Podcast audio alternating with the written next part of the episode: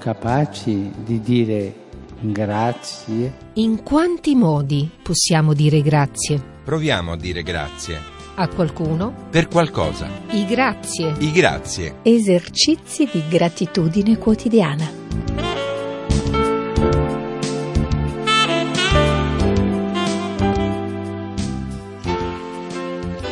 Bentrovati, buonasera cari amici da Laura De Luca. Siete pronti anche questa sera a celebrare il nostro grazie quotidiano? Ogni sera chiediamoci e cerchiamo anche di risponderci a chi dire un grazie. Allora io oggi entro subito nel merito e eh, celebro un grazie che è esteso, diciamo così, è un po' multiplo questa sera. Intanto vorrei rinnovare il mio grazie agli artisti, quelli del passato, quelli del presente e grazie a quelli che le opere degli artisti tutelano e diffondono e ci aiutano a conoscere. Come per esempio le due ospiti che abbiamo qui questa sera, Micol Forti, responsabile della eh, collezione di arte contemporanea dei Musei Vaticani. Buonasera, dottoressa. Buonasera a voi e grazie a voi dell'invito. E Francesca Boschetti, eh, sempre della collezione musei della, di arte contemporanea dei Musei Vaticani e curatrice di una mostra che va a inaugurarsi eh, martedì prossimo e che si intitola I segni del sacro Continuate voi. Le impronte del reale. I segni del sacro, le impronte del reale, sottotitolo La grafica del Novecento nella collezione d'arte contemporanea dei Musei Vaticani. Allora, um, è un, un, titolo che si presta a tante interpretazioni, a tanti commenti e quindi comincerei proprio da questo. Intanto avete sentito il mio grazie che raccoglie il grazie di grazie tante persone. grazie per il vostro lavoro, oltre appunto che per quest'idea, l'idea di questa mostra. I segni del sacro, le impronte del reale. Chi vuole cominciare a commentare il, il titolo? Allora, il titolo è, diciamo, entra esattamente nel merito eh, del materiale che presenteremo con questa mostra. Nel merito perché la parola segno e la parola impronta sono due parole, eh, diciamo, fondamentali per l'ambito grafico. Sono quasi qui, sinonimi. Sono quasi, simili, ma evocano quasi. universi eh, analoghi, no? Universi eh, analoghi ma eh, con delle sfumature che sono significative in questo ambito in quanto il segno è, eh, diciamo, eh, corrisponde all'atto e all'azione che l'artista opera sulle matrici, matrici che eh, nel caso della grafica sono il primo materiale può essere in legno, può essere in uh, pietra metallo. o in metallo, diversi metalli, in cui l'artista agisce fisicamente o attraverso la chimica, come nell'acquaforte ad esempio, in cui è l'acido a intervenire, ma comunque l'artista segna, eh? segna proprio il materiale. Incide il materiale, incide, fisicamente incide. il materiale. Impronta è invece diciamo la parte eh, terminale speculare. Eh, te- speculare esattamente che è una parola la insieme stampa. a multiplo che è perfetta in questo ambito eh.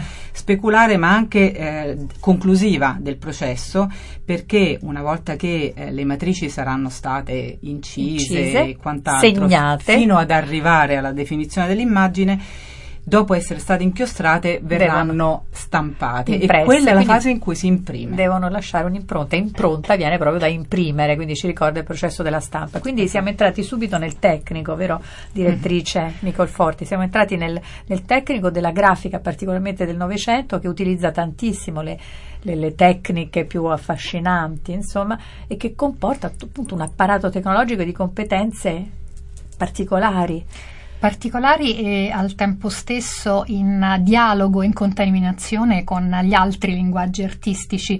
Eh, uno degli aspetti, eh, uno dei grazie che, noi, eh, che noi restituiamo agli artisti del passato, in particolar modo dal Novecento fino ad oggi, eh, è che nessuno eh, di loro si è mai fossilizzato all'interno di un linguaggio, eh, ma tutti i pittori, gli scultori, i videoartisti, i fotografi, fotografi, eh, gli installatori hanno eh, viaggiato e hanno usato il, appunto il segno, eh, la riflessione su che cosa è il primo atto atto di, eh, di, creazione dell'immagine come un campo di sperimentazione, come una, un laboratorio e dunque si sono aperti alla contaminazione delle tecniche, tanto specialistiche da una parte, tanto aperte ad essere eh, tradite dall'altra.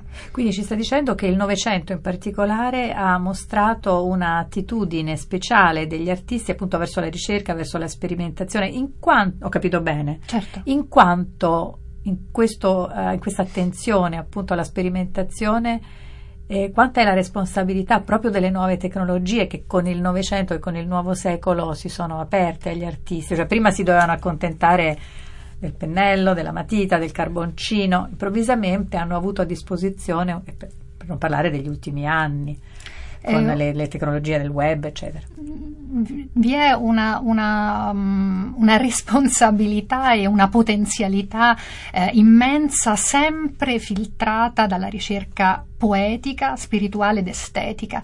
Eh, siamo entrati nel tecnico e possiamo allontanarcene subito riprendendo i due termini chiave del titolo, segni e impronta, perché segni, i segni e le impronte sono anche eh, le tracce lasciate dal passato, le eredità, eh, le orme che noi eh, seguiamo, indaghiamo, rimettiamo sopra i nostri piedi. Non, i, nostri, I nostri piedi non hanno mai la stessa forma e noi cerchiamo di ricom- ri- ripercorrere i tragitti che quelle impronte, quei segni hanno lasciato.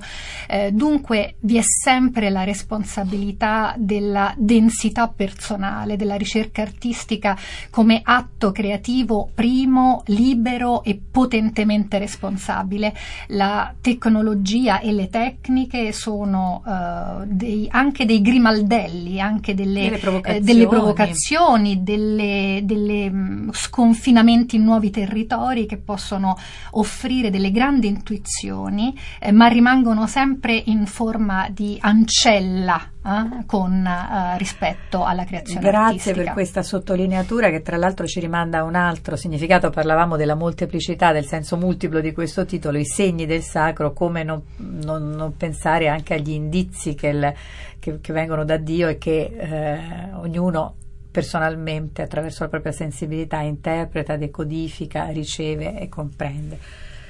Eh, chi abbiamo in Mosca? Che cosa potremo eh, godere? Di che cosa potremo godere? Di che cosa potremo stupirci? Io ho già capito che insomma questo, questa mostra, Braccio di Carlo Magno, è vero, eh, esporrà dei pezzi che tradizionalmente non sono esposti nelle, negli spazi dei musei perché tracimano probabilmente no? dai, dai, vostri magazzini, eh, ma che ci faranno stupire perché.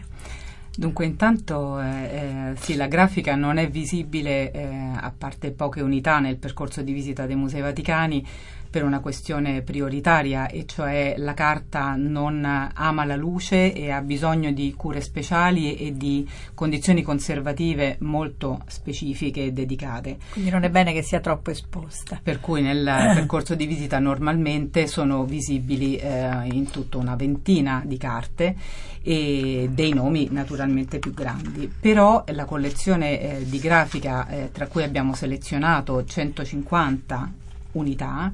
E in realtà è una collezione ricchissima e eh, fra l'8 e il 900 si tratta di più di 4.000 opere.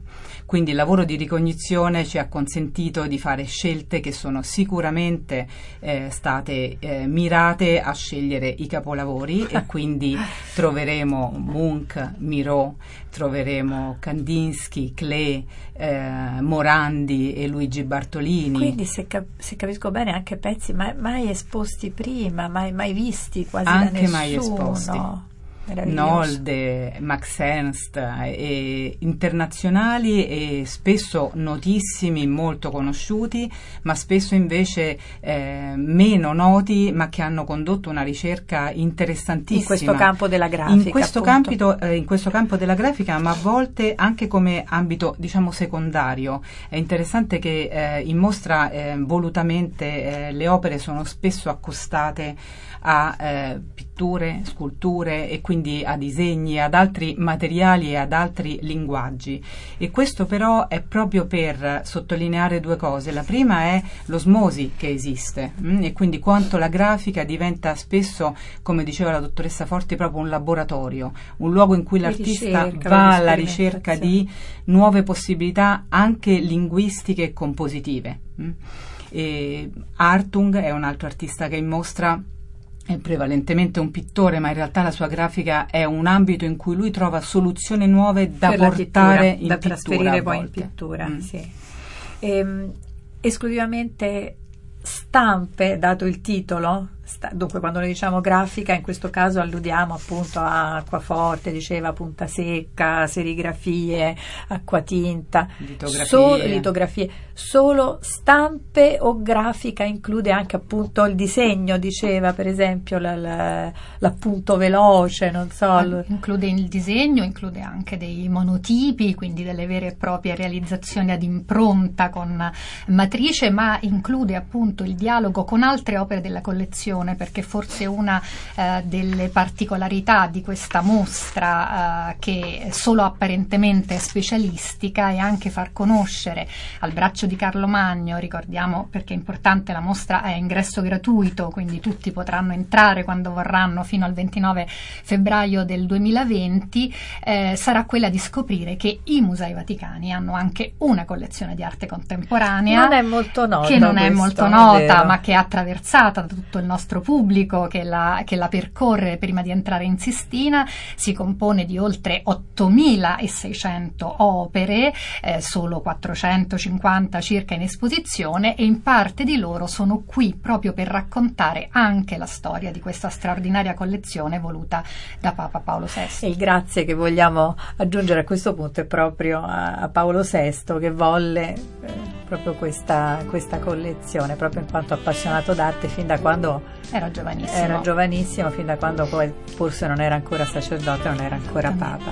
Allora, grazie infinite alla direttrice della collezione d'arte contemporanea dei Musei Vaticani Nicole Forti e alla curatrice di questa splendida mostra che si annuncia splendida Francesca Boschetti, i segni del sacro, le impronte del reale che sarà visibile a partire da martedì 10 dicembre al braccio di Carlo Magno. Ripetiamo, chiunque a titolo gratuito potrà entrare e godere di questi capolavori eh, misconosciuti, anzi quasi sconosciuti. Quasi ignoti al grande pubblico sicuramente. Cari amici, questo era il nostro grazie di oggi. Vi do appuntamento a lunedì perché i nostri grazie sono un appuntamento quasi quotidiano, da lunedì a venerdì alle 19.32 qui su Radio Vaticana. Ciao.